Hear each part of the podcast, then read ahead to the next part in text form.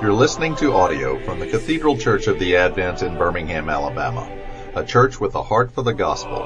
Find out more at adventbirmingham.org.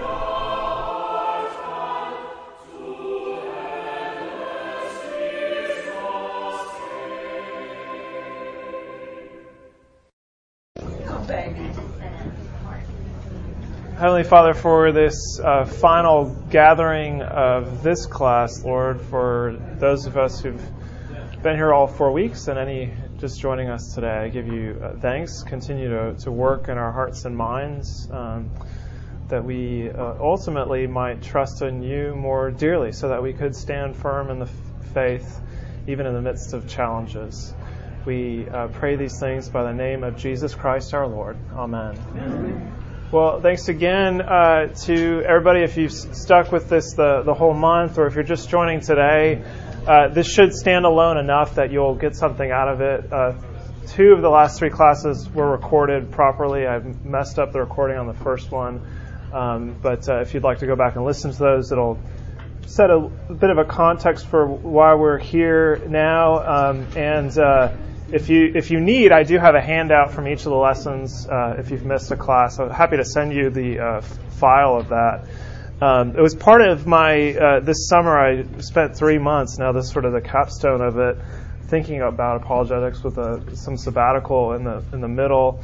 Um, and my goals were to produce uh, documents on the classes that I was going to teach, partly for myself. So a little bit unusual, but uh, for me to do some writing like this and then also give it out in the class, but I'm hoping that's helpful to you uh, as a reference to go back to. So there, if, if you haven't picked up the, the main one for today is called Apologetics of the Cross, is over there. If anybody wants to pass it around, the one that I've had every lesson, you don't need to pick up a second copy if you already got it. Is called Apologetics as Evangelism.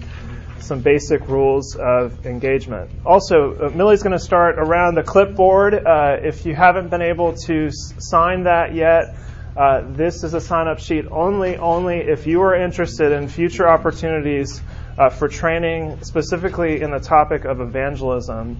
Uh, if you're not interested, no sweat, just pass it on. If you've already signed it up, it's the same sheet, so no no need to put your name down there twice. Um, okay, so uh, the the main thing uh, that I'm I'm getting at here uh, with apologetics is that it uh, is an aspect of the, the concept of evangelism. Because, especially in our day, I'm repeating myself if you've been here, and I'm saying this over and over again because I think that these things are very important to keep in mind. Uh, that, especially in our day, and increasingly so, as the Western world becomes actually a missional context, a missionary context, we have got to be acquainted with a, a, a, response when people challenge the, the perplexing things that we say.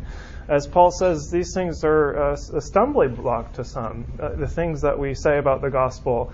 And so a lot of people are just not going to instantaneously respond to the gospel with conversion. They'll have questions. And so apologetics allows us to uh, more comfortably and confidently uh, respond uh, to the questions. Um, and I has, have said all along, but especially emphasize the last two classes that with apologetics, I think it's important to center all of our, our thinking and response around the resurrection. Feel free to, to file in. There, there are several uh, chairs here if anybody's willing to scoot down so folks can, uh, can, um, can don't have to stand, that'd be great. Um, but uh, to, uh, to center our thinking around the resurrection. Um, and part of that is so that we're, we're proclaiming the gospel, but also apologetically, it's the strongest point um, to think about the resurrection. Uh, that uh, if Jesus Christ did what he said he would do, uh, he is who he said he was, and he's, he's accomplished what he said he would accomplish for us, namely salvation, uh, forgiveness of sins, redemption, uh, eternal restoration, and that he will come back again and make everything right? And he is God, and therefore everything he says must be true. Um, as he says, I am the way and the truth. By the way, I just put up a thing last uh, week on the internet, on the Mockingbird website, if you ever see that, on Rudy Giuliani's comments last Sunday about truth isn't truth. Um, because I think it's a, an important thing to respond to. Try to be as nonpartisan as possible. Um, whoever is saying truth isn't truth, I'm going to disagree with that, even if it's my wife. Um, so, um, so anyway, that he's the truth, and so everything he says must be true, including his understanding of history, the Bible, Scripture, and where things are going. Um, nonetheless, when we provide really good case, evidentially, uh, and there used to be prior generations in particular um, I feel like when I s- speak to you older guys, for example, um, you, you, really love that stuff. The the sort of tough-minded, evidential, um, you know, case, uh, especially those of you who are lawyers, it really speaks to you. Not everybody's like that. So when they hear the evidence, especially in our sort of um, what's called the post becoming a postmodern era, I don't think we'll ever entirely become postmodern because traffic lights would be meaningless if we're postmodern. Everybody would ignore it and drive the wrong way down the freeway, and then you would realize like there have to be regulations for things in life. But people still kind of think like there are no such things as truth or history or evidence that it's sort of my truth and your truth, and we're just making it up. And so when we come to them with the story about the resurrection, often they're thinking, well, that's your truth, but my truth is different. Even when we're providing solid evidence, because it's so a, a different way of thinking than often people speak nowadays, so they're going to respond with perplexity. Statistically, the most uh, common response or argument against belief in God in general, and especially the Christian God, is what's called the problem of evil. Um, and so that's what I'm talking about today. Um, and uh, so that's a lot of what the introduction there on the handout is about. And here's the statement of the problem of evil. People have stated it in different ways, but here's a kind of um, philosophical uh, statement of the problem of evil. That's the italics there, about a third down under introduction. Uh, if an all powerful, all knowing, perfectly good God exists, there would be no evil in the world there obviously is evil in the world, therefore God does not exist. Um, the person speaking with you won't state it like that, okay? Unless they're uh, a, a, they've majored in philosophy in college or something, and were really taken by this. Uh, um, but they'll say something to that effect. won't They, you've probably heard people talk this way. Am I, am I wrong? That somebody's probably in the course of your life spoken to you this way, or you've seen it uh, in media or, or, read something like it, they'll, they'll, probably say something like, "I can't believe God exists because of you know hurricanes or whatever," right? You know, they'll say, "Look at Hurricane Maria," or, or, they'll point to something like that. Um, and uh, so it's important because this is the, the, statistically one of the most common responses to be acquainted with this, and that's really where the the kind of apologetic task really starts here is these responses. I mean, I've talked about the resurrection and that being central to everything. There are other responses that people will give us uh, with perplexity. This is just one example. Um, and so uh, here's the thing, though, is that Christianity actually has a really good response to the problem of evil, where you could say the problem of pain or suffering, however you want to articulate it. Um, other uh, religions, not so good. Uh, for example, Christian Science actually believes that evil doesn't exist. Um, and that's why you just need to pray instead of going to the doctor and things like this, right? Or Eastern religions will talk about how similarly evil is an illusion that we need to escape. Or sort of new agey thinking, even though they might not know it clearly, that's kind of what they're saying, that we need to learn a spirituality that will help us to escape pain and suffering and evil. And that's what uh, the sort of ultimate uh, destination is, is to be free from that illusion of evil. Or, it, or if there is evil and suffering, that it's maybe not a punishment, because if you have a sort of pantheistic kind of belief, meaning everything is God, you don't believe that there's any sort of person to punish you, but that the evil that you're experiencing is a sort of a necessary outcome of you not living life correctly. That's kind of what reincarnation is and, and karma and all that. By the way, please don't ever try to uh, reconcile any of those thoughts with Christianity. I've had those conversations also that, you know, well, can't we believe in reincarnation too? No, that's not what we talk about. Uh, um, and, and usually, when you hear the story of reincarnation, when Americans who are kind of silly about it talk about, uh, they kind of glorify it. But when Easterners who really believe in this stuff, they talk about it as a really painful thing that you're, you, you'll come back uh, like as a snail or something, right? Um, they, they, don't talk about like in a past life I was, you know, George Washington or whatever. Like people um, will say silly things like that. Um, but Christianity, on the other hand, uh, does have a response, and the Bible throughout is, is dealing with evil. And, uh, uh, and that's why I put at the top that Isaiah quote. We have a God that, that, um, that enters into suffering and deals with the evil. And we have a hope ahead where evil will be finally uh, dealt with. Well, um, again, what a what's unique to being a Westerner and, and, and, thinking about our response to this? Now, typically, um, when people talk about evil, they'll do one of two things. And I'm not going to do that today because I don't want to emphasize the one of those two things that people typically do. I want to emphasize something else, what I'm calling a Christ centered response to, to evil.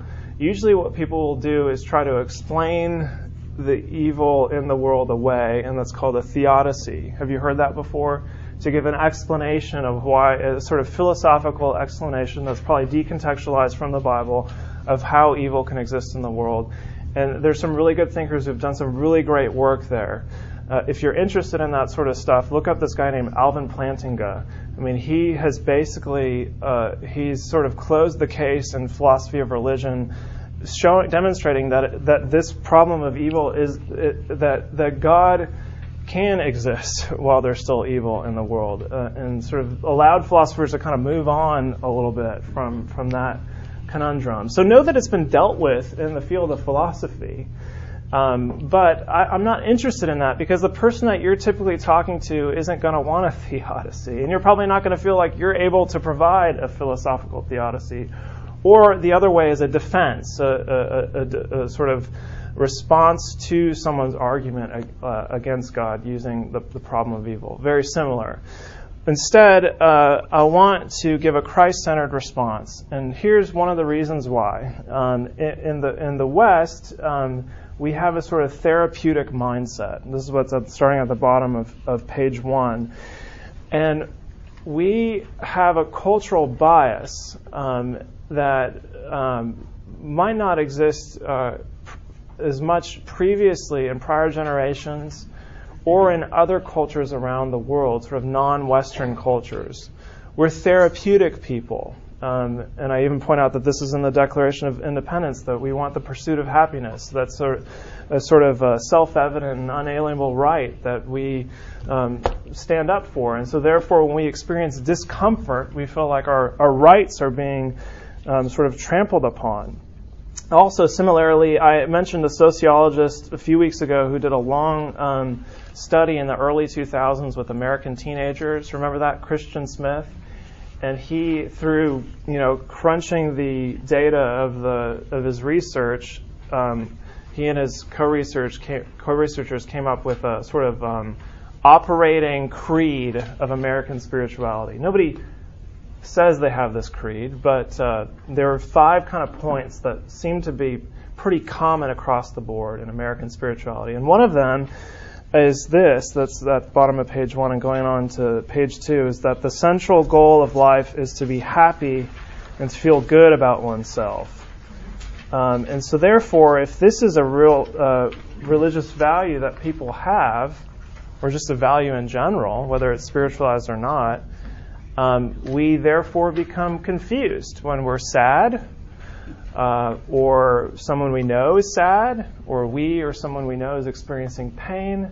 And ultimately, the kicker is we're all going to die, okay? Uh, the statistics are in at pretty much 100%, except for like Enoch, who was taken up. But um, but uh, 99 point something to something percent, we're all going to die, right? Uh, and so, uh, and, and, and, deep down, we understand this. No matter how much we try to sanitize death and hide it, which is, uh, I think, a problem actually, that so many people, most of the people we know, are, are dying in cloistered hospital beds, and we don't experience that. Um, and so we try to, we anesthetize a lot of the discomfort in our world. and death is one of them, but still deep down we know that it's up ahead.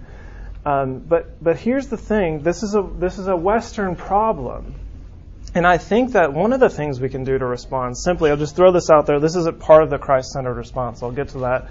It's just to point that out that uh, you, you, know you raising this concern you, could that possibly be coming from a place of cultural bias because non-westerners find it uh, the, the problem of evil less perplexing and find the problem of the gospel more perplexing which says that there's a god who forgives people without punishing um, a lot of uh, non-Western people, when thinking about that, find that unjust, uh, and so the, that's a real stumbling block for a lot of people. Uh, in the same way that evil might be for, for Westerners. Do you see the cultural bias there? That that actually can be a helpful thing to, to point out to someone.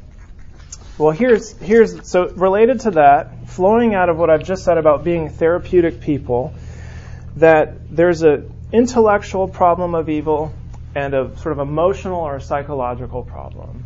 I've mostly talked a little bit about the intellectual. That's the kind of philosophical syllogism that I gave you at the beginning. If there is a you know a good God, um, and, and uh, He wouldn't allow evil to exist, there is evil in the world. Um, therefore, there is no God. That's an intellectual approach to the problem of evil. But most of the people we talk to aren't going to be thinking or rationalizing on those grounds. It will be a psychological problem rather than really, even if they say something like, "Why do um, um, why do bad things happen to good people?" Even if they say something like that, I think really behind the question behind the question is, "Why do bad things happen to me?" Why do bad things happen to the people that I love? Why do people? Why do bad things uh, continue to happen to me? You know, that even if they're they're stating it in an intellectual abstract way, that that deep down that's the real question. And so rather than like kind of assuming that and pressing into it, I think I think it's more subtly helpful to kind of get at that though, like to say something like, well.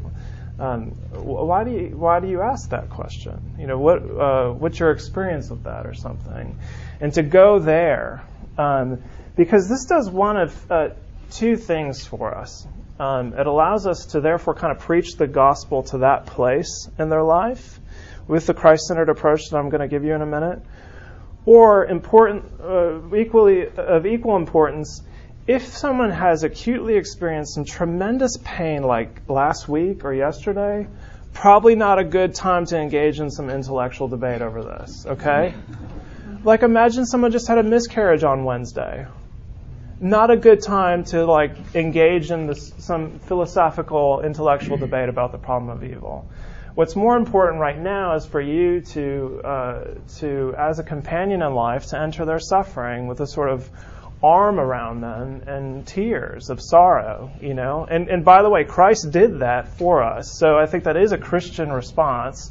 And then maybe there's a more opportune time to have a kind of more um, um, robust discussion about the problem of the evil of this person. But say they haven't experienced pain just like Wednesday. Maybe, um, maybe like, yeah, I don't know if you know this, my in-laws, uh, I mentioned Maria. Was Maria the one that was in Puerto Rico? My parents were living in, my, not my parents, my, my, um, my parents-in-law were living in Puerto Rico during Maria. And my wife and I, uh, especially led by my wife, engaged in a sort of rescue operation with them, including hiring a charter jet to get them off the island in the aftermath of this, right? And so, you know, that was like a year ago. And so now we're ready to have a sort of problem of evil discussion with my parents-in-law, but probably not last fall. um, and so say you're at that point uh, where someone is now, it's, it's a little bit removed, the pain. What can we do that's, that's more helpful? Um, that, uh, I think we ought to um, respond uh, in helping them understand the Christian understanding of, of, pain and who Jesus Christ is and, and what he's done. Um, and a lot of people, when engaging in apologetics, don't do this. Unfortunately, don't ever. They maybe they try to aim to get there, but I feel like they're not getting there.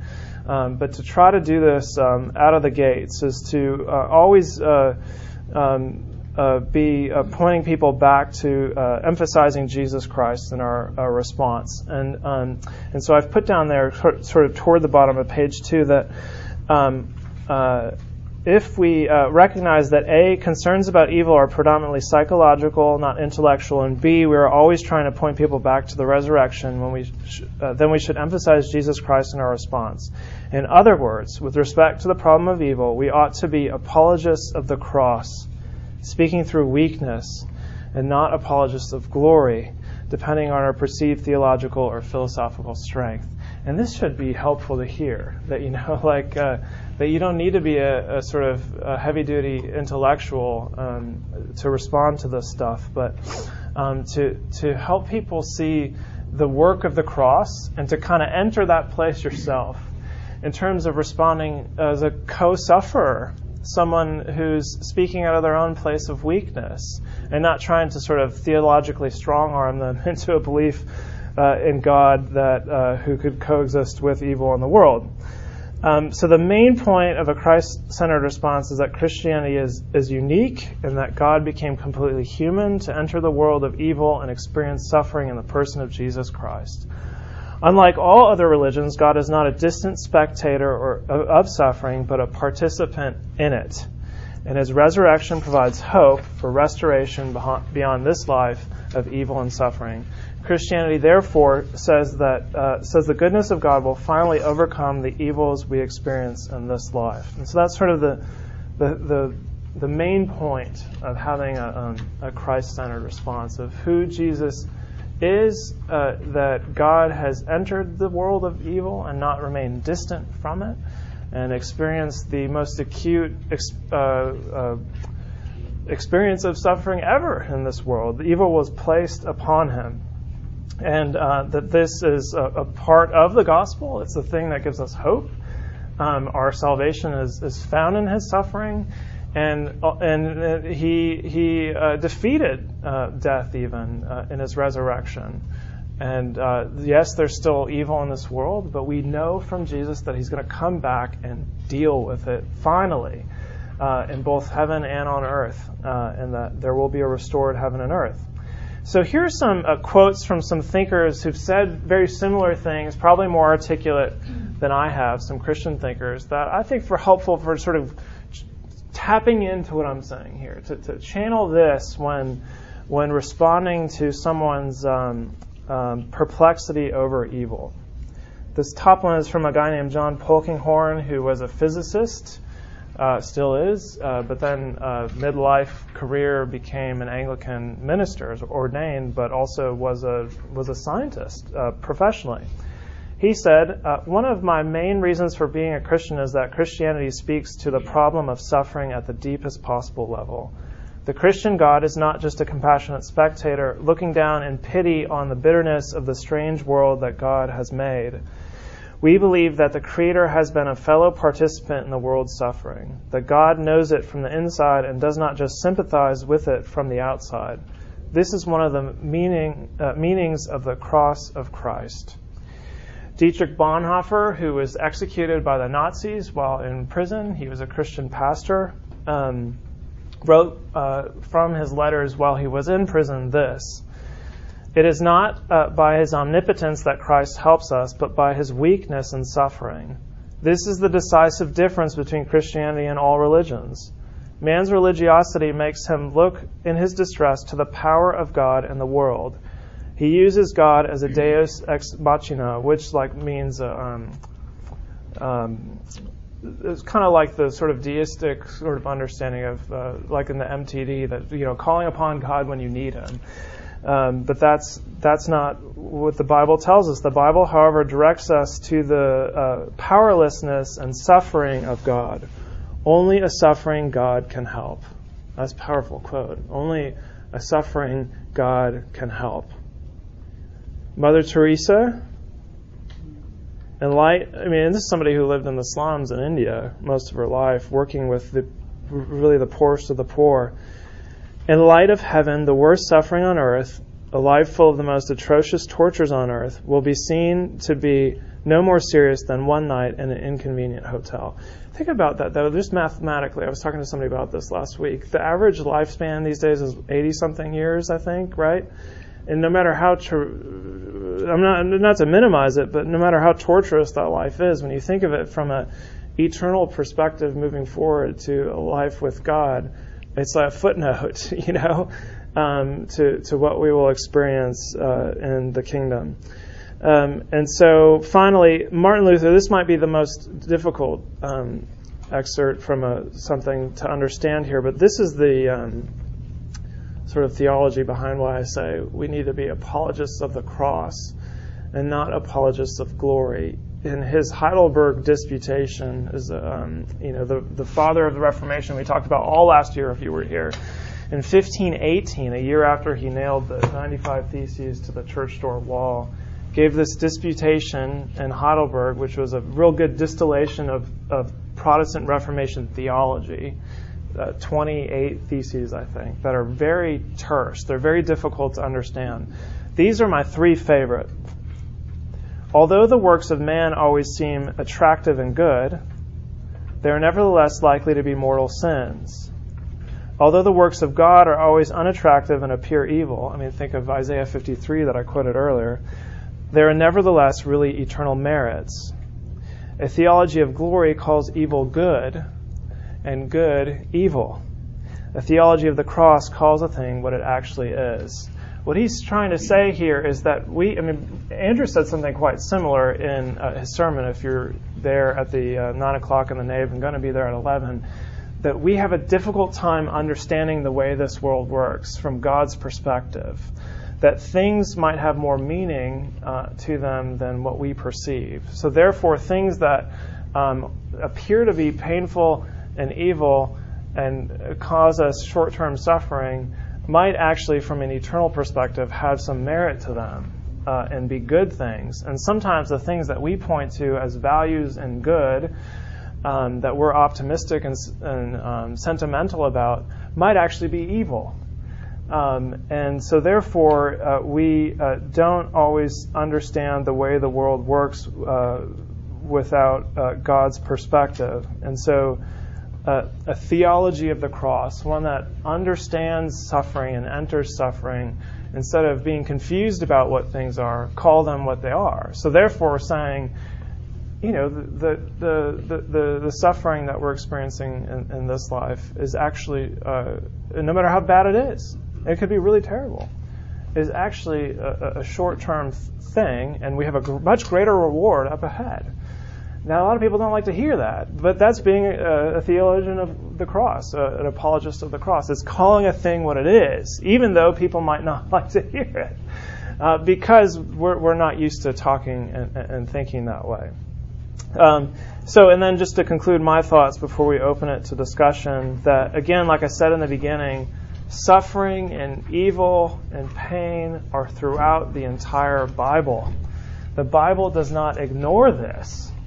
Uh, and uh, it could be helpful sometimes to just read the Bible with people and to point these things out. That there's a whole genre in the Bible called lamentation. There's a book called Lamentations. There are psalms. There's a category of psalms called Psalms of Lament. One of my favorite ones, because it's easy to remember, is Psalm 13, the unlucky psalm, number 13, is a psalm of lament. Uh, you know, oh, oh, how long, oh Lord, will you forget me forever? Um, is one of the lines, and I've read that to people in the Bible, in the in the hospital sometimes when they're kind of lamenting. You know, that's one of the, the sort of pastoral tricks that we learn about going to the hospitals to try to understand where people are emotionally and to enter where they are. I mean, Kevin's a professional chaplain. He, hopefully, he could attest to this. That if they're in pain, you don't kind of come in and be like, hey, mind if we have a chat? Sometimes people do this, and the person in pain says, no, leave my room. Uh, but if they're really in a lot of emotional pain uh, and lamenting, I might say, you know, the Bible actually says similar things. That there's a whole history of people shouting out to God in the same way that you are. Can I read one of those with you? Psalm 13. And they'll say, that's actually in the Bible? I didn't know that. Um, and, and, that can actually be comforting to someone to see that the Bible doesn't sort of sweep this under the rug, but is constantly uh, addressing um, suffering. And then, just for our sakes, the final page, there are some passages from the New Testament which really talks about Christians and suffering. Um, and I think this is helpful to hear too, because we almost need an apologetic for ourselves, because we, we experience doubt too, even as believers. And to see that the New Testament re- responds to our doubts, if, if, if, they have anything to do with the, the evil in the world, um, we could see things like these passages uh, from Paul and Peter, and then finally in, in, Revelation, which Revelation might be super helpful for anybody, but that the Christian life is not going to be uh, uh, pain free. Actually, Jesus said things might get worse for you as a result. I mean, guaranteed they're, they're going to get worse for you. Um, but so, uh, so the, the, Bible talks about that again, helping us to see that uh, th- this is a, a, a, part of the Christian life. It's a short-term thing, and we have an eternal reward. And God might actually be at work in our suffering, which I think is helpful to hear too. That, that God isn't sort of outside of my suffering. That He's He might be maybe He didn't cause the particular pain that I'm experiencing but the pain that I'm going through, God can enter that and redeem it and use it for His ends. Um, and then Revelation, helpful for all of us, all of us to hear. This is the note that the Bible ends on. You know, the same Bible that ended, that began with uh, evil coming in the world uh, in the third chapter, and then you see the first murder in the fourth chapter in the penultimate chapter of the Bible, the second to last, we hear these words He will wipe away every tear from their eyes, and death shall be no more. Neither shall there be mourning, nor crying, nor pain any more, for the former things have passed away.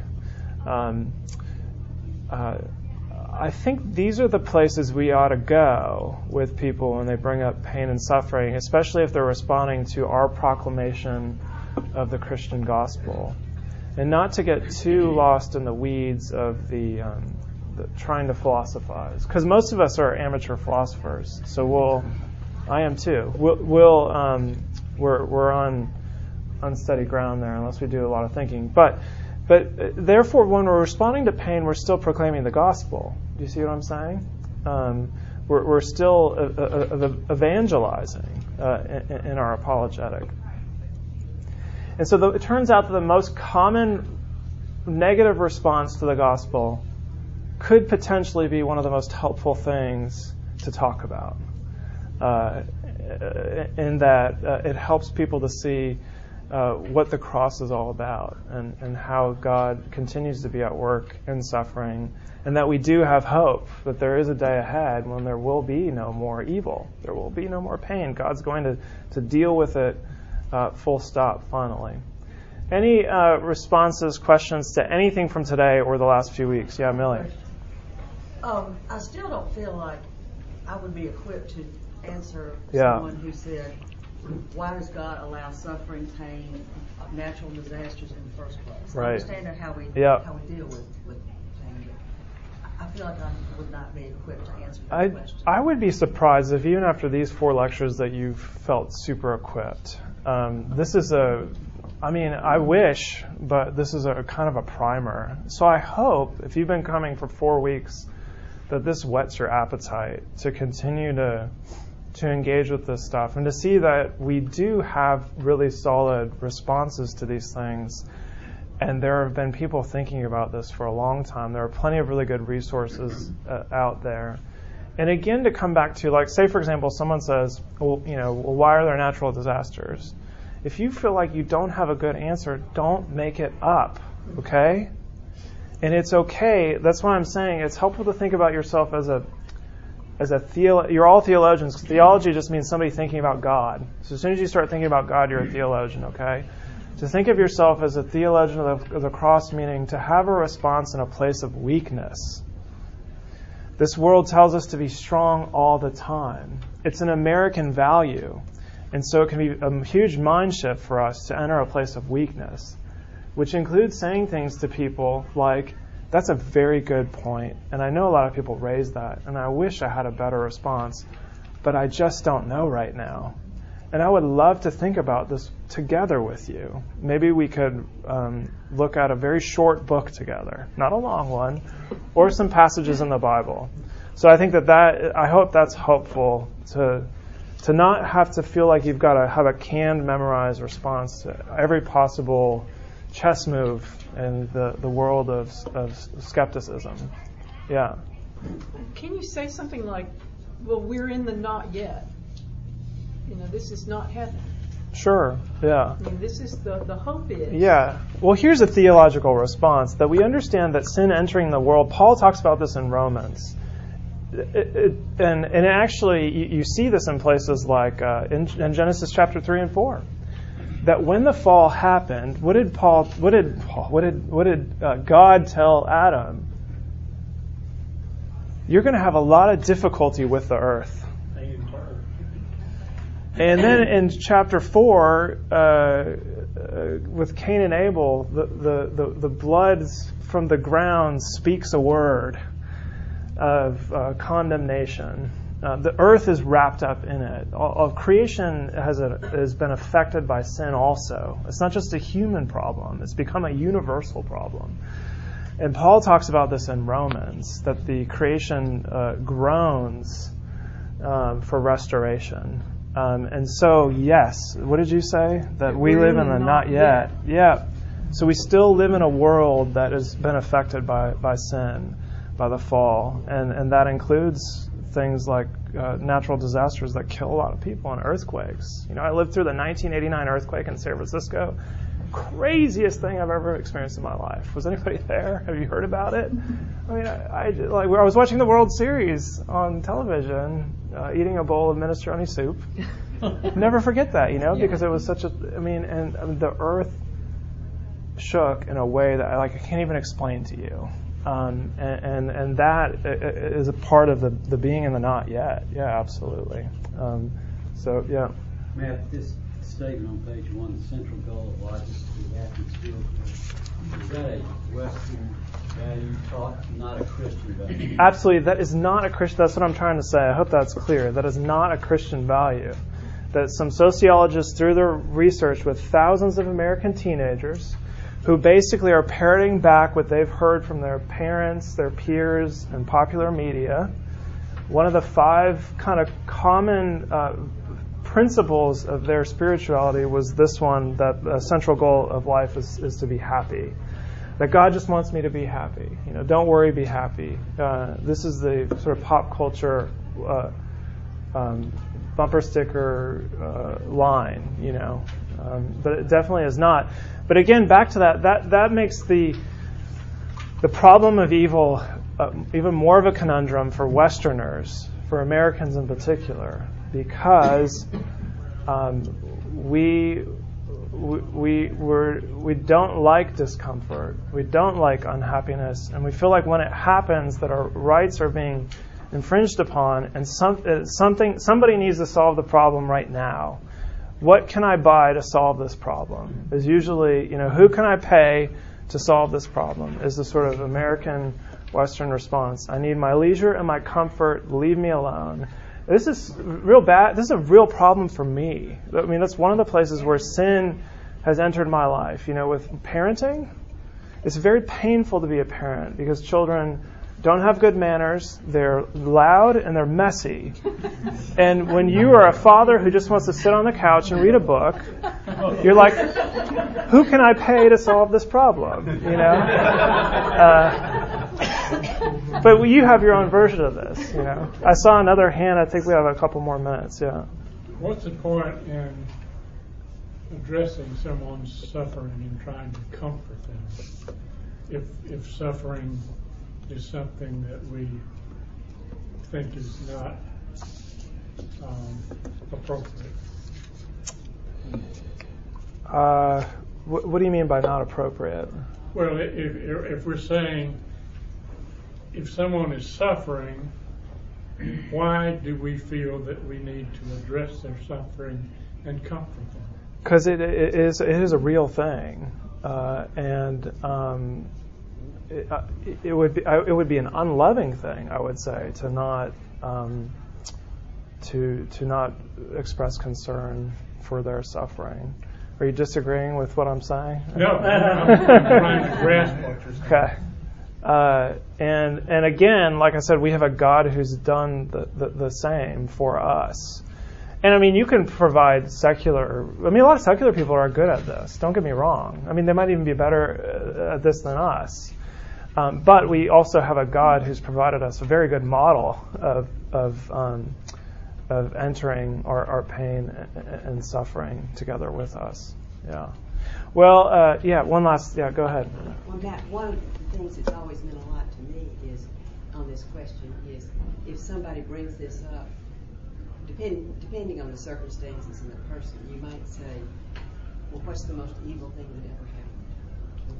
Ever. The crucifixion of Christ. Oh, there you go. Yeah, that came up the first time um, we met, and um, that's that's a very good point to end on. Remember, um, one of the um, things that I recommend we do, and I, I, think this could be part of sort of being an apologist of the cross, is when people raise these any of these types of concerns, to actually just go ahead and up the ante as far as possible for them, and that's the like what's the worst thing that has ever happened, for example.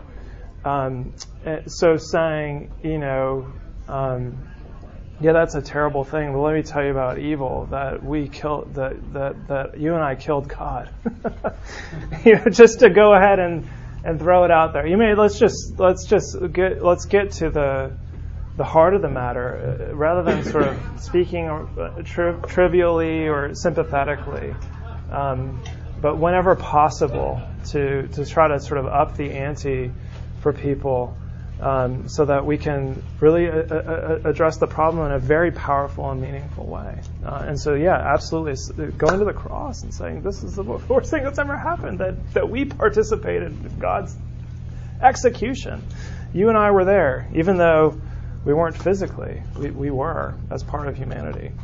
Well, uh, I've enjoyed this. Um, if if if you uh, sign the um, clipboard, if can I get that back? By the way, whoever has that, you want to pass that up. Um, if, if you uh, sign this, I may be in touch with you again for uh, potential future uh, training opportunities in evangelism. Go in peace to love and serve the Lord.